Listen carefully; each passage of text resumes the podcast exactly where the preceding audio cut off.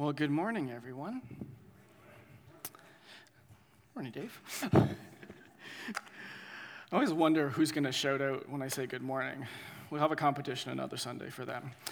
Uh, this week, I found myself thinking about a family vacation that we had, I had with my family growing up. And that year, we went to the States. We visited some extended family down there. And a part of that trip, we spent one day in Hartford, Connecticut. Now, this is where this story might go a little bit weird for some of you, um, because we spent the afternoon, a rainy afternoon in Hartford, Connecticut, walking around a cemetery in downtown Hartford, Connecticut, looking for names on headstones.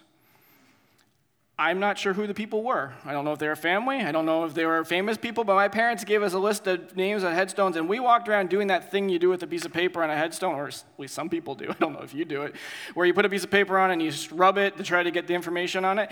Has anybody else, just for my own well, my own understanding, had a family vacation where you've walked around a cemetery doing this? Okay, good. Oh, one person. Whew. Oh, two. The rest of your family doesn't have their hands up, though, man. Either you're, you're not telling the truth, or they're not copping to that. Uh, yeah, that's that's what we did that one day. And uh, and, and you know what? It, knowing my family, that doesn't sound abnormal, because we, we have done, oh, that's the only time we ever did that. Let me just say that, okay? But I would always joke that growing up, I've been to every historical village in southern Ontario. Any pioneer village that you could drive to within an hour of our house, we have been to. That, like, doing history type things, exploring history type things is sort of what my family did. That was a part of who we were and what we what we did. And um, I can tell you, at the time, I didn't appreciate that very much. I mean, it, it's like, oh, we're going to another one of those places. Uh, but looking back, that has been a part that has formed who I am in a lot of ways, where I have grown an appreciation for history, understanding the history and the stories of places and people in ways that I don't think I would have otherwise if I hadn't had those experiences. Now, I don't think my siblings have quite had that experience. They wouldn't have looked back at that and said that was really, you know, we we keep doing that. But I do, to the point that whenever we drive by one of those historic plaques, you know, you see there's a sign that says a historic plaque somewhere, I'm always tempted to pull over. And my wife, my wife is wonderful, because if we're walking and we see a historic plaque, we have to stop, don't we? In fact, the last time I did us a favor, I met halfway as we were walking. I could see it coming, and I read it as we were walking, so we never actually broke stride. So I thought that was a pretty good compromise. Now, all of this is to illustrate how our families can shape who we are. You know, love them or can't stand them, our families play a whole, a huge role in influencing who we are and what we're going to be about. They are a part of who we are today, as we, and as we look to the future, they're going to be a part of the legacy that we leave behind. And so this morning, as we continue looking at the wisdom that we find in the book of Proverbs, we're going to look at what Proverbs has to say about our family relationships. Now, before we get into it, I just want to acknowledge that as we talk about family relationships, the reality is that some of us are going to start to think of some of the things that we have regrets about. You know, things that in hindsight we wish would have gone differently, or we wish that we could have done, we would have ourselves done differently. And you know what? That that's life. And so, uh, as a bit of an aside, I want to encourage us this morning to to to do a few things with maybe those regrets that might come to mind as we reflect on our family relationships. And the first is to be gracious with ourselves. You know, we only know the things that we know now, uh, but we didn't we didn't know some of those things then. We didn't we don't know everything that we know that now then, right? We, of course, would look back and we would have handled situations differently. We would have had conversations differently. We would have responded to things differently, but we just didn't know it then. You know, we who we are now is a result of growing and learning, and so we need to be gracious with past self, or our past selves. The second is to make amends where, where possible. You know, as we talk today, you might find yourself feeling prompted to, to reach out to somebody and, and to acknowledge that past self didn't handle a situation very well. Maybe current self isn't handling a situation very well. And so I'd encourage us to, to acknowledge that prompting, to act on it, and to make amends uh, when necessary. Lastly, know when to seek help. You know, for some of us, as we talk about our family experiences, we, we realize that our past has been hard and traumatic. Maybe our present is hard and traumatic.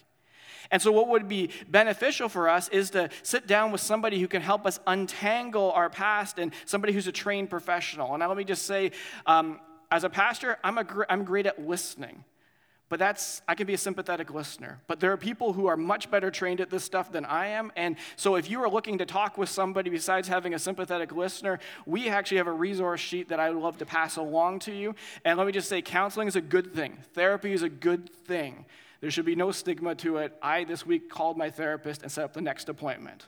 All right? And so that's the little prompt. Know when to seek help.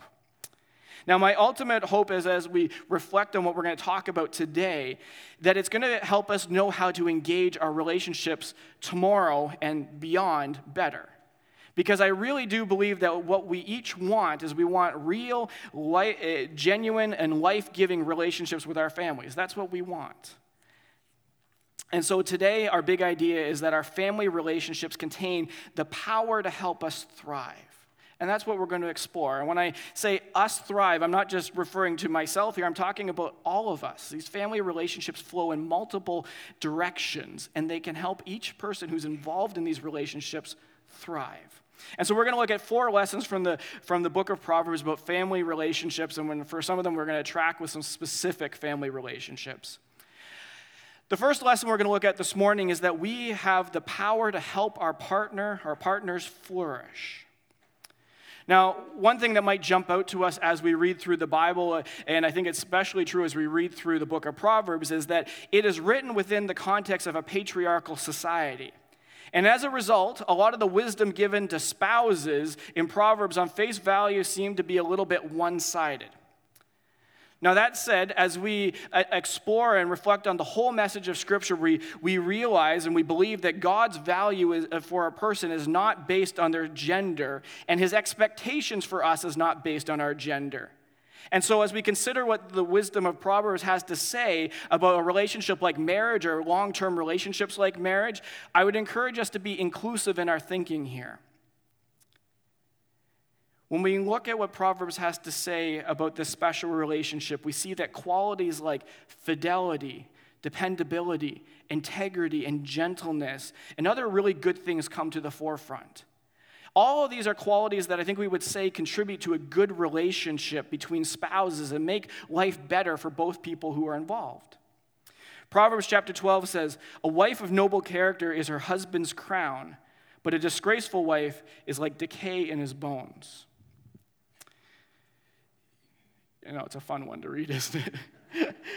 You know, this verse specifically speaks to the character of a wife, but I think it would be silly for us to think that the character of a husband doesn't matter. In fact, other pieces of Scripture really actually talk about the character of a husband, because the husband of both parties involved matters. And so we can extend this verse to understand that how it applies to both parties in a marriage-type relationship, saying that your character, our character matters in this, and it matters because each individual in this relationship has the ability to make the life of their partner either better or worse. A crown or decay in their bones. We have the ability in these relationships to make the life of our partners either better or worse. Now, as we reflect on this point, I would challenge those of us who are married to resist the urge to, to think about how this might apply to our spouse, okay?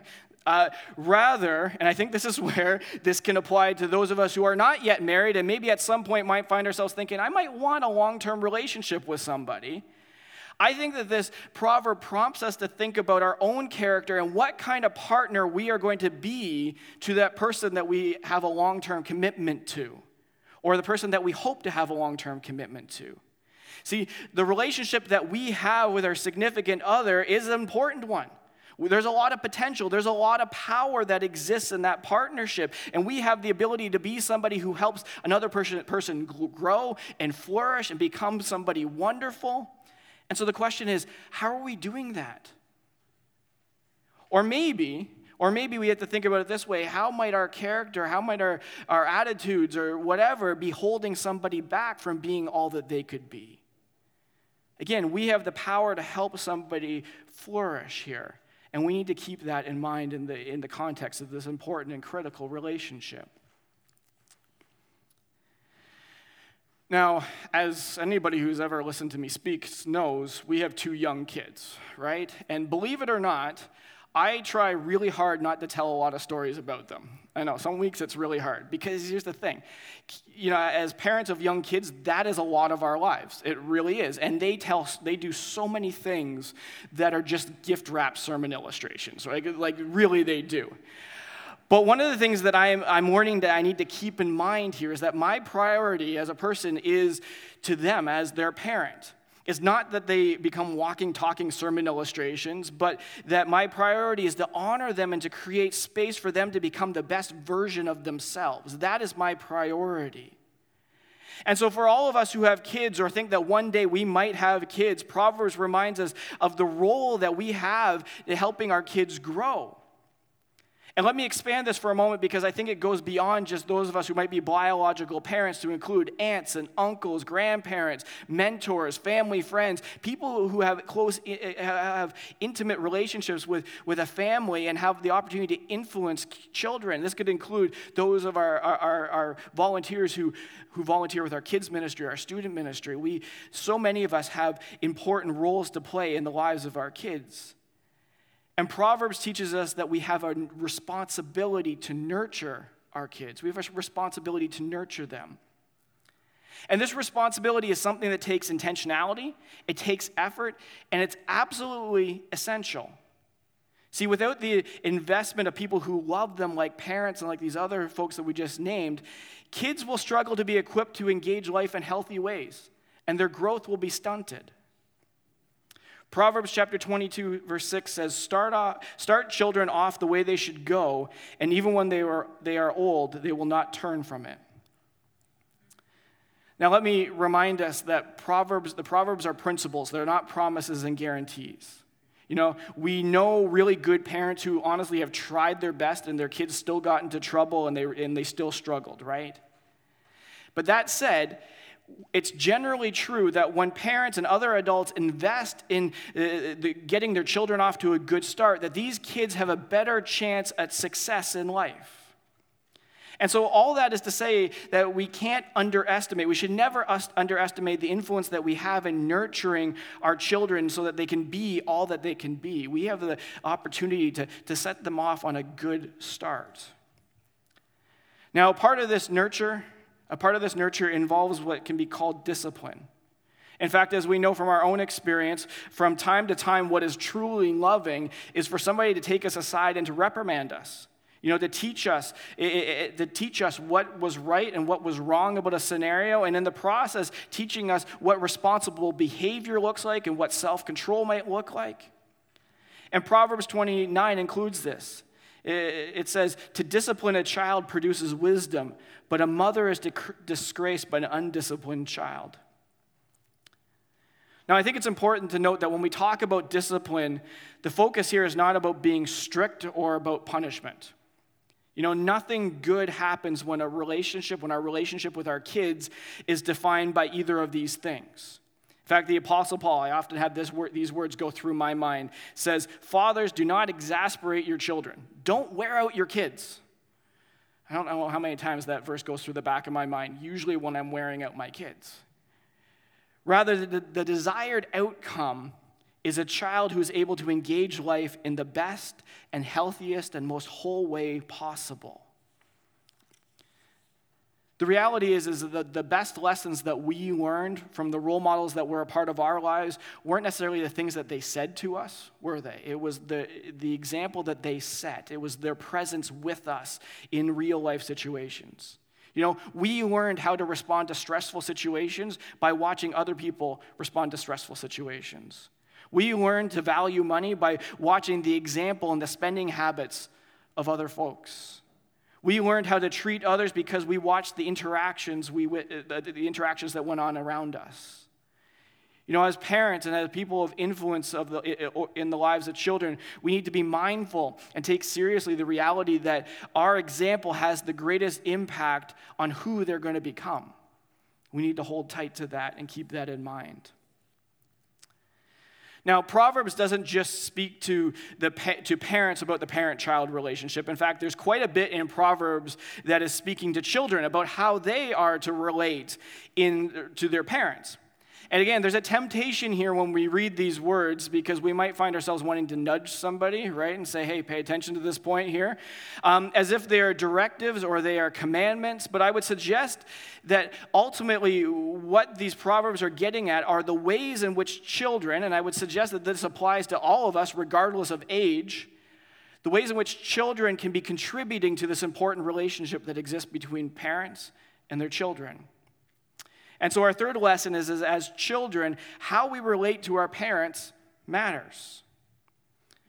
Proverbs twenty-three says, "May your father and mother rejoice. May she who gave you birth be joyful." You know, as children, we have the power to bring joy and to bring honor to our parents. And this is a whole lot more than remembering to call, you know, remembering to visit. It's a whole lot more than just doing what we were told to do. But it's honoring the investment of love and time that they have poured into us. And in many cases, we have the opportunity to do this while they're still with us, but it could also include the fact that we are trying to honor their legacy even when they are gone. Now, for some of us, this is easy because, you know what, our parents have been great and we have a really good relationship with them. But this idea, let's just acknowledge, is a whole lot harder when our parents haven't been so great. And so I want to be careful here. I, I hate I hate walking this line of overly simplifying things, so I want to be clear here. I want to be careful that, so that some of us don't walk away this morning thinking that we need to be okay with some of the really hard things that we've experienced, or that we just need to ignore some of the hardships that we have endured, or we just need to get over it, because that's not fair, and that's not healthy. It really isn't. But one of the things that I've witnessed is how some folks have this ability, and I think it's spirit, it's spirit Um, empowered. They have this ability to acknowledge, yes, how they've been wounded by a parent and maybe even uh, grieve a relationship that wasn't what it ought to have been, and at the same time pursue what it means to ha- have a heart of love and to honor their parent. It's not easy. And what they do is they refuse to join the slander or the name-calling. They refuse to trade insult with insult. They set up meaningful boundaries in that relationship so that they can take care of themselves, and at the same time looking for opportunities that they might also be able to extend care and honor to a, to a parent so that the parent doesn't suffer. Again, I want to be clear. This looks like walking a tightrope, and it's not a one-size-fits-all thing that just works, and so you, you just keep that in mind. But from time to time, I see a wonderful glimpse of how this is possible. And I think, honestly, it's only possible because God's at work helping navigate things in these relationships. Now, we should want to bring joy to our parents simply as an expression of love. But there's also a, a sense that when we invest in the betterment of someone close to us, that it isn't just for them, that we end up receiving something in return. And this can be very much true of our relationships with our parents. And so how we relate to our parents, it, it matters for them, and it matters also for us. You know, one of the things that I'm noticing right now is the example my parents are setting and how they are coming alongside and they're caring for my grandparents. They're caring for their parents at this stage of life. And I know what my parents are doing is that they are simply acting in love towards their, their parents, but something else is happening in the process. See, I'm watching. My siblings are watching. We're seeing how this all plays out. And what they're doing is they're modeling for me what does it mean to care for an aging parent in such a way that's going to influence how m- me and my siblings are going to eventually care for them when the time comes. See, their love and their devotion is going to be multiplied. First, through the relationship that they have with their parents, uh, who are, they are in the process of bringing joy to. But secondly, as their children witness this and emulate it later, these relationships are intertwined. And again, we often think about relations being, relationships being really linear, don't we? They go in one direction, but relationships don't. They're often a tangled web, for better or for worse. And so all of this is to say that how we engage in our relationship with our parents, it matters, and it matters no matter what age and stage of life that we are in. Back in twenty fourteen, uh, a website called hotels dot com came out with a mascot that they called Captain Obvious. Uh, and he was a part of their ad campaigns for quite some time. And so here we got Captain Obvious, hotels dot com, it's on the internet. You, you got that, everybody? Okay. Websites dot com, internet. Yeah, okay, there you go. You know, at some point in time, you may have heard someone say, thanks, Captain Obvious, as a way of, of, of referring to the fact that somebody said something so obvious that it was evi- evident that it maybe didn't need to be said. But here's the thing. You know, uh, sometimes it really would benefit us for somebody to state the obvious. To why? Because, well, maybe we've forgotten about it. We forgot we knew that. We forgot that experience. And it needs to be brought into our minds all over again. It needs to be something that becomes a part of our thought process and our considerations. And in a sense, I think that could be said about everything that we've talked about so far this morning. Maybe this entire sermon series from the book of Proverbs. There's a lot of stuff here. It's obvious. You might be nodding your head and say, yeah, we know this already. But there's a sense that we're maybe being reminded of things that maybe we haven't given consideration to much recently. And I think this can be certainly true of our final lesson this morning, that our family interactions can leave lasting impressions. Our family interactions can leave lasting impressions. You know, we understand that as wonderful as family relationships can be and how critical they are to our development and our growth as people, that they also have the potential to cause some real harm. And so Proverbs eighteen kind of speaks to this. A brother wronged is more unyielding than a fortified city. Disputes are like the barred gates of a citadel. You know, this proverb refers to two things that will virtually never give way. A fortified city, and the barred gates of a castle. Two things that will virtually never give way. And it uses this imagery to describe the potential impact of a relational breakdown. See, within family families, disagreements happen, right? We, we know this. But what we need to be aware of is the, the potential that disagreements have to wound others in, in such a way that produces anger and bitterness and, and in ways that just that last. And with this in setting of, of intimate family relationships, these types of, in, of interactions have the potential to do lasting damage, causing people to put their guard up, to protect themselves, act in ways to protect themselves, uh, being afraid to let people in. It's not just a, a question of like having your guard up against somebody who is the individual who may have caused this harm, but it might get in the way of other relationships being healthy and whole. I mean, if that person who's close to me could hurt me like that, why would I open myself up to somebody else that I don't know? You know, the lasting legacy of family conflict can be that can mean that we are afraid to let other people in. It can mean that we have difficulty having long-lasting relationships. And again, this is my plug for therapy. It's a good thing.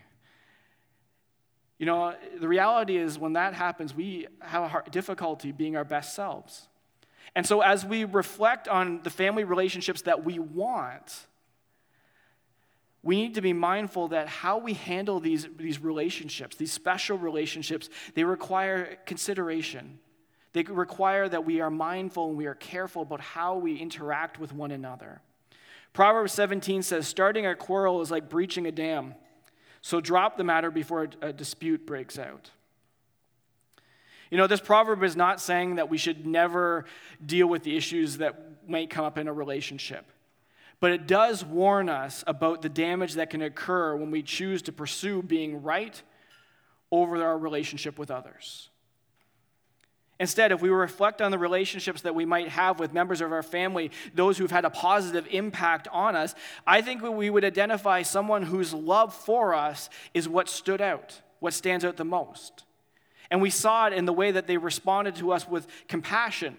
When we were wrong or maybe we got into trouble, they responded to us with compassion. Or maybe we saw it in their kindness to us that made us feel safe and cared for. Or maybe it was, it was how when they were right and we were clearly wrong, their attitude did not convey a, a superiority complex, that they thought, well, I'm better than you because you were wrong. It did, that never came out. Or maybe it was in how they recognized how fragile and insecure we were feeling, and they handled us with care and gentleness. Or maybe it was their patience. I mean, they were slow to, they're, they're, they're really slow to get fed up with us, even when we don't get something or we make the same mistake over and over and over again. Other people might say, hey, I need a break, or they might walk away from us, but they are patient with us. They give us forgiveness and love, even when we aren't sure why somebody might do that. The Apostle Paul puts it this way to those who are followers of Jesus. Therefore, as God's chosen people, holy and dearly loved, clothe yourselves with compassion, kindness, humility, gentleness, and patience. Bear with each other and forgive one another if any of you has a grievance against someone.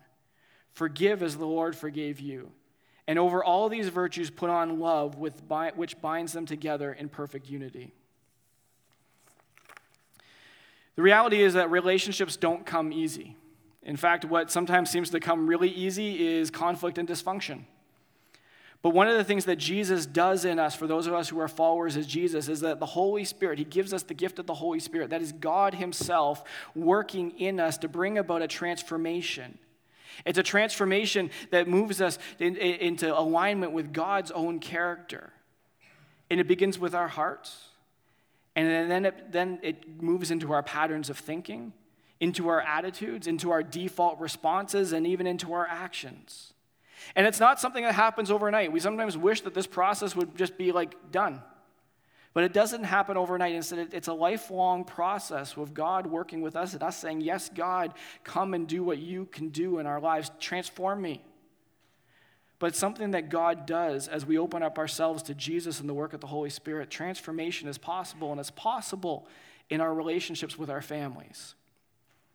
And so I'd invite us this morning as we reflect on this, as we reflect on maybe the things that we think are really great about our family relationships and maybe the things that, that don't seem so great, we wish would be better.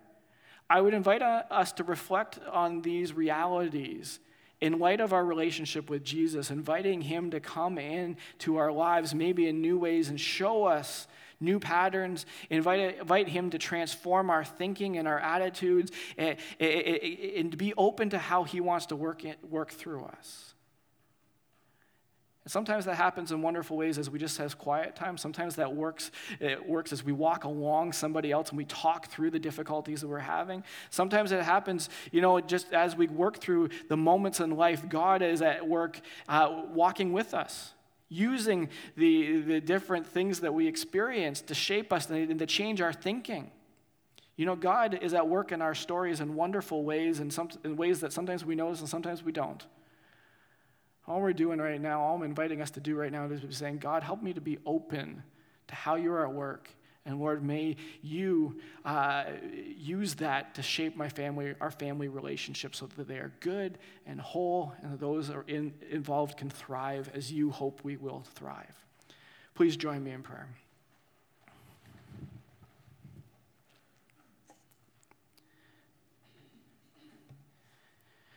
Lord Jesus, we want to say thank you for who you are. Lord, and for the wonderful gifts that you have given us, the things that we enjoy about life, Lord. And one of those things that, that many of us enjoy is the relationships with our families. Lord, we thank you for the people that you put in our lives that have helped us become who we are today and who are a part of our journey, helping us to see things in new ways, helping us to learn the things that we need. Lord, people who encourage us and challenge us and love us and are there for us when we are feeling fragile. God, we thank you for them. Lord, we also want to acknowledge today that, that for some of us, family relationships is a really sensitive thing, where they aren't what we want them to be. That there are people that we wish that we were in better communication with. There are people that are, that where the relationship is strained, and there are some folks who we just don't have a relationship with anymore. And God, as much as that can be justified, it, it downright sucks. And so, Lord, we invite you to meet us in this place of hurt. And, Lord, that you would do what only you can do to bring healing and wholeness into those places.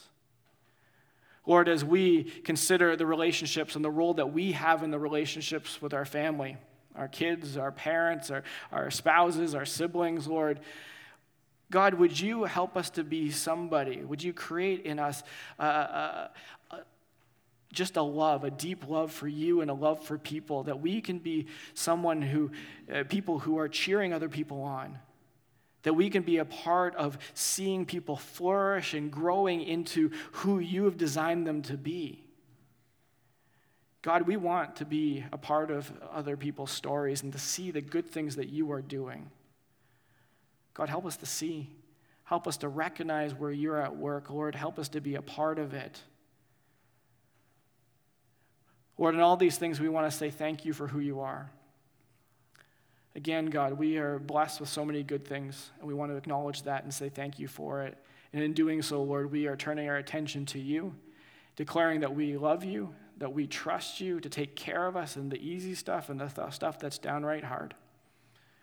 Thank you, Lord. Amen.